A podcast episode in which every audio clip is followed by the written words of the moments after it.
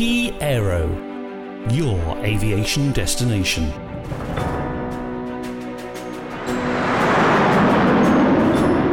Military Aviation.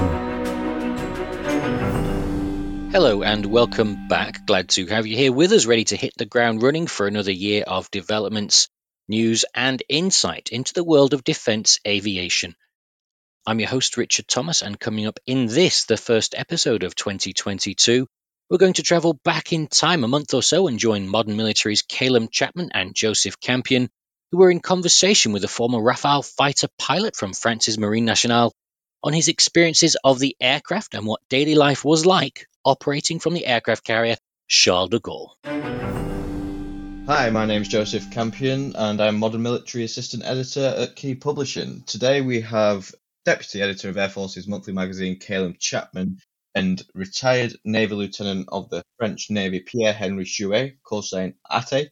Today we're going to have an overview of basically how much of an amazing year it has been for Dassault Aviation and its Rafale fighter, with multiple export sales to various nations around the world. And then we're going to get a first hand perspective of flying this amazing multi role fighter. So I'll hand you over to Calum to give us the overview of how it's been for the French company. Thanks, Joe. The French government and Dassault Aviation will no doubt have been celebrating a very strong and successful year for the Dassault Rafale on the international export market over Christmas. 2021 saw the type secure three new export customers, two of which are located in Europe and the third in the Middle East. Greece kicked things off in January when it formally agreed to acquire 18 examples of the multi role fighter from France. The first example, a former French Air and Space Force two seat Rafale B, was delivered to the Hellenic Air Force during a ceremony at the Dassault Aviation Flight Test Center in Istres on July 21st. Croatia became the next nation to procure the Rafale on November 25th when it inked a deal with the French government to purchase 12 second hand Rafale F 3Rs from France to replace its aging fleet of MiG 21 bis D UMD fighters under the multi role fighter aircraft program. The first six are due to be delivered in 2024, with the remaining six following in 2025. This was quickly followed by the signing of a mega record breaking contract between the governments of France and the UAE for 80 Rafale F 4s and 12 Airbus helicopters H225M Caracals on December 3rd. Reuters reports that this massive deal is worth approximately 17 billion euros. To make a strong year even stronger, Dassault Aviation announced on May 4th that Egypt had ordered a further 30 examples of the Rafale to supplement the 24 previously delivered airframes. So 2021 has basically doubled the number of export customers that the Rafale has. Obviously, before 2021 started, Egypt, India, and Qatar were the only export customers of the type, and that's now been joined by Greece, Croatia, and the UAE, who are set to essentially adopt the type from the middle of the decade. The sale of these Rafales to these new customers have arguably provided a much needed boost for the Rafale program, which has suffered from a very little export success over the last decade. So essentially, the question I now have is Has 2021 or the events of 2021 kickstarted a second lease of life for the Rafale on the international export market? And I mean, I guess we'll have to see what 2022 brings, especially with countries like Indonesia considering purchasing the type. And it'll be interesting if more customers jump on board to adopt the highly capable platform. So, on that note, to open with Pierre, what are your thoughts on the Rafale's recent export success? And do you think it's sort of warranted that more countries go for the type? Sure, I, I think it actually makes sense. If you look at the countries that recently signed, there most of them, I say most of them are uh, former French aircraft users. So if you look at uh, Egypt, if you look even UAEs, if you look at India, all those countries were legacy clients from the French manufacturer. So it makes sort of sense for them to to switch with a new generation, to switch with a Rafale. So I'm, I'm not that surprised, to be honest. Yeah, and I think it's completely agreeable that obviously you can expect these nations to maybe go French with their history of with Dassault products.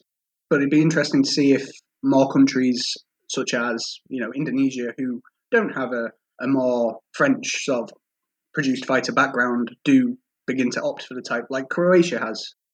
I think the Croatia deal definitely took a few people by surprise. But um, but yeah, that's that's an overview of the year, Joe. Back to you. Yeah, sure. And uh, obviously, we have some very interesting questions for Pierre, who I'll just throw in there was the uh, display pilot in 2017 of the Rafale M, the Special White Tiger. Could you just give us a background about yourself, Pierre? How uh, basically from the start to finish of how you got there to fly this uh, very leading uh, machine? Sure. It started in the north of the UK. Uh, my dad was in the French Air Force, but he ended up being an exchange officer in Yorkshire, Linton-on-Ouse, flying jet provost. So when yeah. I was very, very young, I used to, my first school actually was on, on, on that Royal Air Force base. So I've been around planes my entire life, started flying at 14, joined the Navy, French Navy at 19, right after high school, got selected for planes, got selected for um, an exchange program in the US, got my wings, as we say, uh, and my training qualification on T45 in the US back in 2010. Came back to France, fly the mighty Super Étendard day night um, Ooh, instructor, nice. and then transitioned to the Rafale about a year and a half before the Bataclan terrorist attacks. Uh, got to join the display team as a wingman and then deployed in combat operations uh, in Iraq, uh, 2015-16. And then when I came back, I was sort of a subject matter expert for the Rafale. And that's pretty much it. Uh, I left after 13 years in the service to fly commercial aircraft, and uh, and that's it.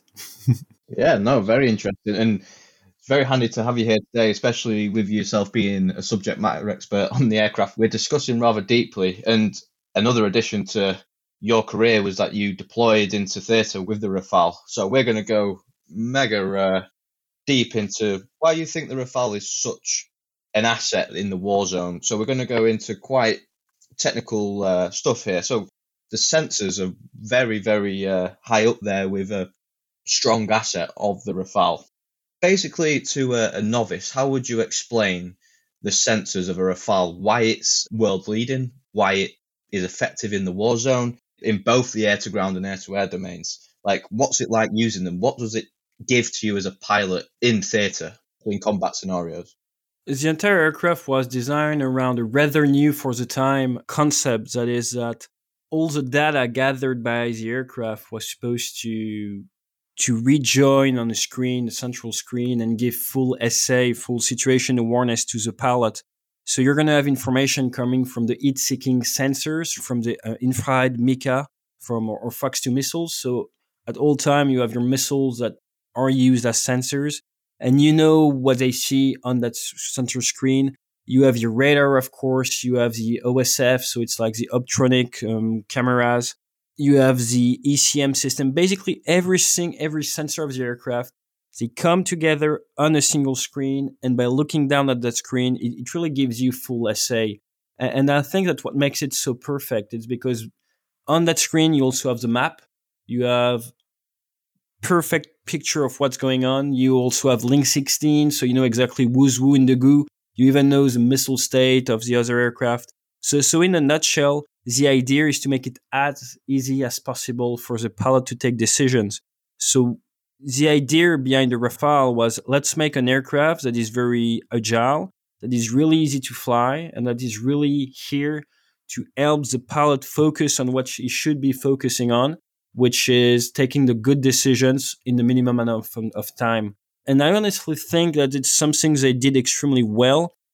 And that is one of the reasons I think why this aircraft is successful right now. It's because it might not be the fastest aircraft. It might not be the more powerful engines. It might not be this, that, that. But if you look at it from a firepod perspective, might not be the best in every single niche, but overall, it's the aircraft that's going to make your life as easy as possible. And in the end, it's the aircraft that's going to enable you to make it back alive with the mission a success. Yeah, absolutely it is definitely a, a true multi-role platform. And to stick on that multi-role, omni-role, I know Dassault and industry do like to call it omni-role rather than multi-role, but how do the sensors change for, let's say, if you're in an air-to-air setup compared to an air-to-ground setup? Obviously, can you do that with a flick of a switch in flight? Uh, what differences are there? Yeah, so if we have to switch during a flight, we'll call it a swing roll mission. So you start maybe air to air, you have to sweep the area, get in, get rid of enemy force. Then you switch to air to ground or air to surface, shooting at boats. And then you fight your way back toward your lines. However, however, it is important to say that this aircraft is a platform that can change. And you're going to put, just like in video games, you know, you put different stuff on your characters and you say, oh, I'm going to pick this rifle, I'm going to pick this. And then your weight goes up and then your character isn't running as fast because now he has like 40 pounds on the back. It's exactly the same with a Rafale. So it could be a racehorse, very light, air to air, very slick, very fuel efficient, very fast to accelerate, or it could be a workhorse with three big fuel tanks, with the air to ground designation pod plus six bombs. So it really depends on what you want to make out of the mission, out of the aircraft. But what most people, I think, do not really get is that as a nation, as a force, as a leader, as a mission commander, this is something you understand. So you're going to go with, oh, I've got 10 Rafale. I'm going to use four of them in air to air role. No fuel tank or just one, slick, maximum missiles, and they're going to be pushing first. And then I'm going to have my air to ground Rafales that are going to come in. And those air to ground Rafales are going to be aviators, they won't be as agile, all that stuff. So basically, it is the same structure, it is the same aircraft, but you're going to select a specialty for the mission. So yes, you can change role, and it is something that we love to do as fighter pilots. You switch role during the flight, but don't be fooled eh, or don't be foolish. If you want to go, let, us say you want to take your Porsche for grocery shopping or to buy a, a desk or stuff like that, it, it might not be the best thing. So maybe you want to take your Ram 1500 to do that. But the Rafale, you decide before leaving the garage if you're going to be using it as a Porsche or using it as a Ram 1500. And that's what makes it so special. That what makes this type of generation special. And yes, the Typhoon is sort of less the same. Other aircraft could be seen as sort of less the same, but now with the F4 standard, it really pushes the performance and the specialty and, and the efficiency uh, at another level. And I think that's why we're seeing all those sales because now it's not just an aircraft that can do omni roles. It's an aircraft that can do multi type of missions and be among, if not the best in every single one. New laser tracking device, because yes, the old one wasn't that fun. The Damocles. I've been in combat with the Damocles. I wouldn't have bought it in 2022 or 2021. But hey, we know it. So now we have the new version, Talios and all that stuff. So it does make sense nowadays with the EF4, I mean, it's, it's really a, a, new aircraft. It's really something that is, that is pretty competitive. But again, don't think it's a it's a magic aircraft that's going to transform like a transformer in midair. It is not uh, yet. It could be, um, but, but, it's not the idea behind it. Therefore, buying 80 Rafale makes absolutely sense. Buying 10 Rafales, okay, but makes more sense to buy 80. Buy more. Buy one, get, buy one, get one. Buy two, get two. well, staying on that. No Black topic, Friday sales. No Black Friday. staying on that topic of it being an omni role fighter, could you finger point or give your opinion on what the Rafale was best at then? Which role did it shine at the most? When you knew you were going to do a swing role or you knew you were going up for an air to air DACT or a BFM operation, did you think, yeah, I'm going to do better? Oh, yeah, uh, BFM, BFM is awesome. But once again, it depends on what type of BFM, because what we do and what we train for is usually with peacetime constraint. So yeah, if you're like, yeah. oh, I'm going to fly one Rafale, I, I, love to do red air in ACM flight, which means yeah. I'm the only Rafale against two Rafale with a trainer usually. And if they're not good, you're going to kill both of them. So, so I really love flying ACM missions as a red air. I think it was my favorite mission, or red air once against two, or a two ship. I'm leader of two aircraft, and against us there are like four or six aircraft. Uh, that's the type of mission I really love because the aircraft is so good that if you're good, even if you're outnumbered, you're gonna you're gonna kick their butt. What makes the Rafale very good in air to air is its ability to change blocks, to change altitude extremely fast, while enabling you to keep a very good situation awareness. So when you're flying, let's say 100 feet and you climb to 1500 feet, the ranges change, everything change. And if you go from 50,000 feet to 100 feet, or I mean, 100 was the minimum above the ocean for the Navy, so we would go down to that. Your environment change, the range change, the tactics change, but you also have to sort of change your mindset because now the aircraft isn't reacting the same and, and, the tactics could be a bit different. But the Rafale really enabled you to change in less than uh, one minute, two minutes max from high altitude to low altitude or the opposite. And while enabling you to keep full situation awareness. And I think what it's tough to understand when we are sitting in our chair is that when you switch from 100 feet to 40,000 feet in less than a minute, climbing at supersonic speed, your aircraft is going to be ish 60 degree nose up and your seat is tilted 30 degree from the flight line of the jet. So you're basically at 90 degree angle from the horizon. So maintaining SA as you're climbing supersonic, going through all the altitudes, making sure not hitting anyone, training, wingman, or any type of other aircraft, it is not something very easy. And and most countries don't do it because it's such a huge workload spike. It could be seen as dangerous. But the Rafale makes it very safe for you because you really understand who's where before making those changes. You really have perfect situation awareness. So it makes your life easy, enabling you to go further in terms of tactics, being more aggressive while being safe, which is what we're looking for nowadays because you don't want to break a Rafale for some uh, in a stupid reason. So so you still have to make sure you come back with your aircraft. Yeah, no, absolutely. And you flew the Rafale and the naval yep, variant. the best one, single seat. No yeah. Wizzo, we don't need that. yeah. Well, why why don't you need the the Wizzo? Because Goosey's dead. Damn. Uh, R.I.P. Goose.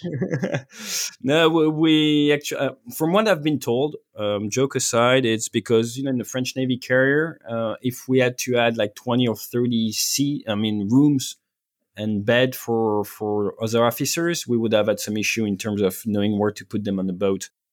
But oh. also because our decision makers back in the day were coming from single seat aircraft that were more or less monomission. So for them, there was really no understanding. Oh, why would you have to be two? I mean, taking off following a GCI and you know shooting gun is easy. They didn't really, I think, understood the change in terms of tactics and of workload as a pilot. But in the end, the pros for single seat is that it's single seat, so it's awesome. Um, the cons are it takes we like to speak about um, processors for the pilot that's, that's when i was an instructor that's the term we used. Uh, and it takes an i7 or i9 to fly single seat all missions with a rafale from a boat. And sadly sometimes you have guys it's not their fault they have an i5 and you need an i7 or an i9 so those guys uh, could be fighter pilots in two seaters. And, and again no shame on that. It just it's it's different qualities are different and decision making stuff are different. But uh, flying your aircraft while leading your flight, while with your joystick and everything, guiding a laser bomb after five hours in the aircraft is not something everybody can do. And, and thinking everybody can do it would be stupid, if you see what I mean. So you have to select the guys to do it. So in yeah. the end, it's more expensive, it's more attrition, it's more difficult, it's more fatigue, it's more training, it's more difficult for the human being. So flying single seat Rafale is something that is difficult for the staff because there are so many missions you have to be good at. If you don't want to be the weak link in the aircraft, you basically have to work your ass off every single day. Because when you're not improving in air to air, you have to improve in air to ground, you have to improve in air to surface, you have to improve in refueling, you have to improve in reconnaissance, and so on and so on. So that's, I think, the, the difficulty from that single seat dilemma. so yeah, speak. yeah going back to a previous comment about enjoying red air and in kind of the domains of air-to-air training operations, how did the Rafale cope in dissimilar air combat training in the air against uh, the Typhoon, probably its main competitor, against the good old F-16, or even did you ever fight against the uh, the F-35? Did you ever? Uh, no, uh, I left in 2000. Last flight in the service was uh, September 2017. Didn't get the yeah. chance to dogfight an F thirty five. Um, but again, who wants to dogfight nowadays? Uh, I mean, an thinking, oh, I'm better than an F thirty five because I can gun him in one circle fight is like, you know, I, I mean, just like I, I don't know if you want to look at the comparison, but hey, I got a cell phone. It makes better pictures than yours, and now you're stuck in the middle of the of the desert, and you don't care about the pictures. What you take, uh, what you care about is being able to to have some, you know, an antenna, and, and a cell phone with an antenna would be better than what you're using right now. You don't care about the pictures. Uh, so again, the issue is when we try to compare new generation aircraft in very specific areas like this, uh, in my opinion, it's losing a little bit the sight of why we buy them, what they're here for. But yet, it does make sense at the same time. Um, what I mean is that even an F 35 at the beginning of the next war, it might be within visual range because it might be conducting an interception of the coast of Taiwan, of the coast of Finland, of the I don't know where. And we probably in the West won't be the first one engaging combat. So that means we'll be the one intercepting and being attacked. Therefore, eh, dogfight is still important. But again, if I'm dogfighting a F-35, chances are peacetime we're going to play guns only. Mm-hmm. And then if we play guns only, it's not really relevant because chances are it will be using is AIM 9X or what they're going to be using in the future and moving his head around and shooting me just by moving his head around. Something that the Rafale is going to be able to do as well, um, by the way. So again, it's very difficult to to say, "Hey, he's the best fighter." Blah blah blah. It's it's always down to decision making, rules of engagement, and what the pilot is going to do, and how the pilot is going to do it. Uh, the days that really matters. Yeah, I can see Calum wanting to get a question in about the capability of being able to basically move his head and uh, fire a missile at you. So I'll let him ask that question. He looks raring to go. I mean, that that wasn't my question, unfortunately, Joe. But uh, oh, yeah, uh, sorry for uh, speculating. I just saw your eyes ping up when he said the Rafale will be able to do that. Oh, just uh, you know, it's always good to hear about added capabilities, isn't it? And I think yeah. you know a lot of that technology will be adopted by you know four and a half gen fighters and, and stuff like that. Just just to jump in because I think maybe people might think the Rafale is not as good as what it is. Just to give you an idea of how awesome the Rafale can be nowadays, and, and again, how much it depends on the pilot. Um, not trying to make myself sound awesome on, on this one, but at the end of my career, I was doing a lot of uh, red air and enjoying, and wasn't bad at BFM. So once I was flying, dogfighting a guy, part of a bigger mission, and we're very close to each other, but experienced enough to not have to be at 100% in the dogfights to maintain a good advantage on him. So as I'm fighting with him, I've got my wingman that is miles away and that has his radar on and he's sharing information from his radar to me. So now as I'm dogfighting at like a couple G's, I'm looking at my screen and I see, thanks to the data coming from the other aircraft, that there is a reinforcement aircraft. The, the guy I'm dogfighting, wingman, is about to show up. So as I'm dogfighting the guy, I'm shooting a missile to the guy coming in as reinforcement without even looking at him. That's as I'm dogfighting, just to give you an idea. And when we, I didn't call it because it's I was red air, and during the debriefs, the guy was like, "Oh yeah, I showed up in the no, dude, you you, got killed coming at, hot on me. Oh, but you were dogfighting. Yes, I was. Doesn't prevent me. You, you know, it's like in movies, you're like shooting like this, and poof, this one's for you, and you're like, oh, too bad. But just to give you an idea of how much technology enables us to do, yet you need to be able to do it. And to be able to do it took me like 2000 hours. Yeah. When I was a young pilot, impossible for me to do that. But then it takes practice. It takes years of training. And, and, and I think that's, that's what's going to make a big difference in the future. It's how not talented, how trained the crew are going to be at using their equipment because there are so many ways to use it it's just like your computers. How, how, many percentage of your Windows capabilities are you using? You know all the key, sh- keyboard shortcuts, all that stuff. I, I, don't know most of them. So yeah. we're like using like 10% of what Windows can do. And we're like, oh, I can use a computer. and then you find yourself in front of a guy that's going to do the same task in like 50% of the time because he knows all the shortcuts. So, so that's really what I want to say is that the more technologically advanced your aircraft is, the more it's going to create a gap between users depending on their skills of the pilots. But also at the same time, the less it's going to show until D-Day, until combat. Yeah. Because only them are going to really know how they do stuff. And so you can have like a fake army of guys flying F-35. Oh, it's awesome. But then on D-Day, the guys is they know how to make a like barrel roll and that stuff, but they don't really know how to push the envelope, how to use their system.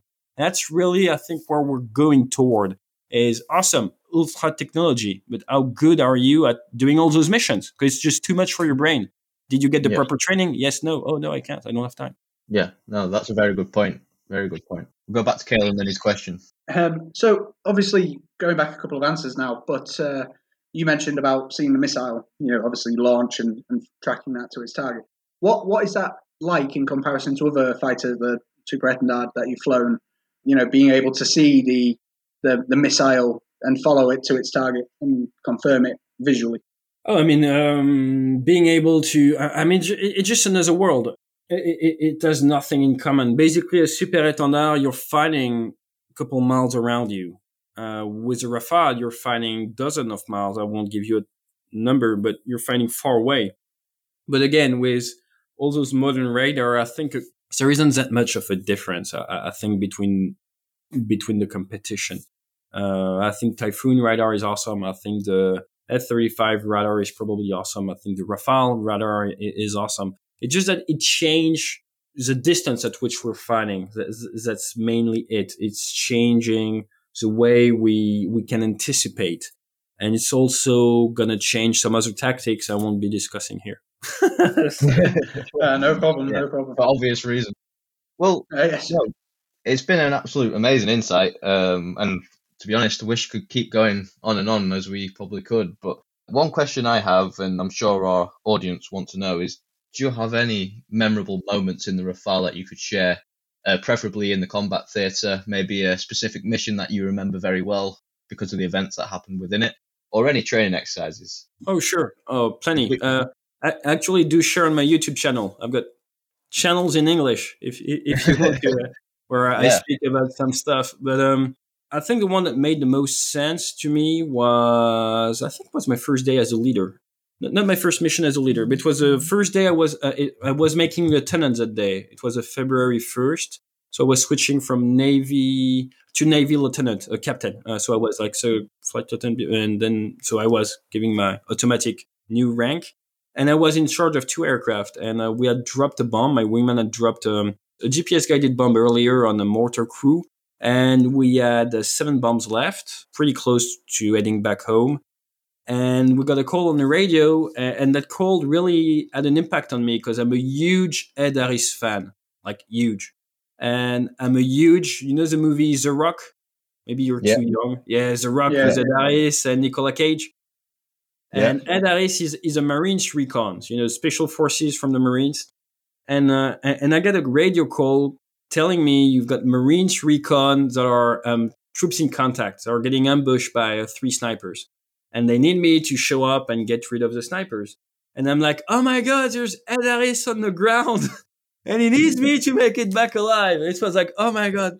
And, uh, and, and joke aside, my wingman laser tracking device had, a, had an issue. Sun was coming down.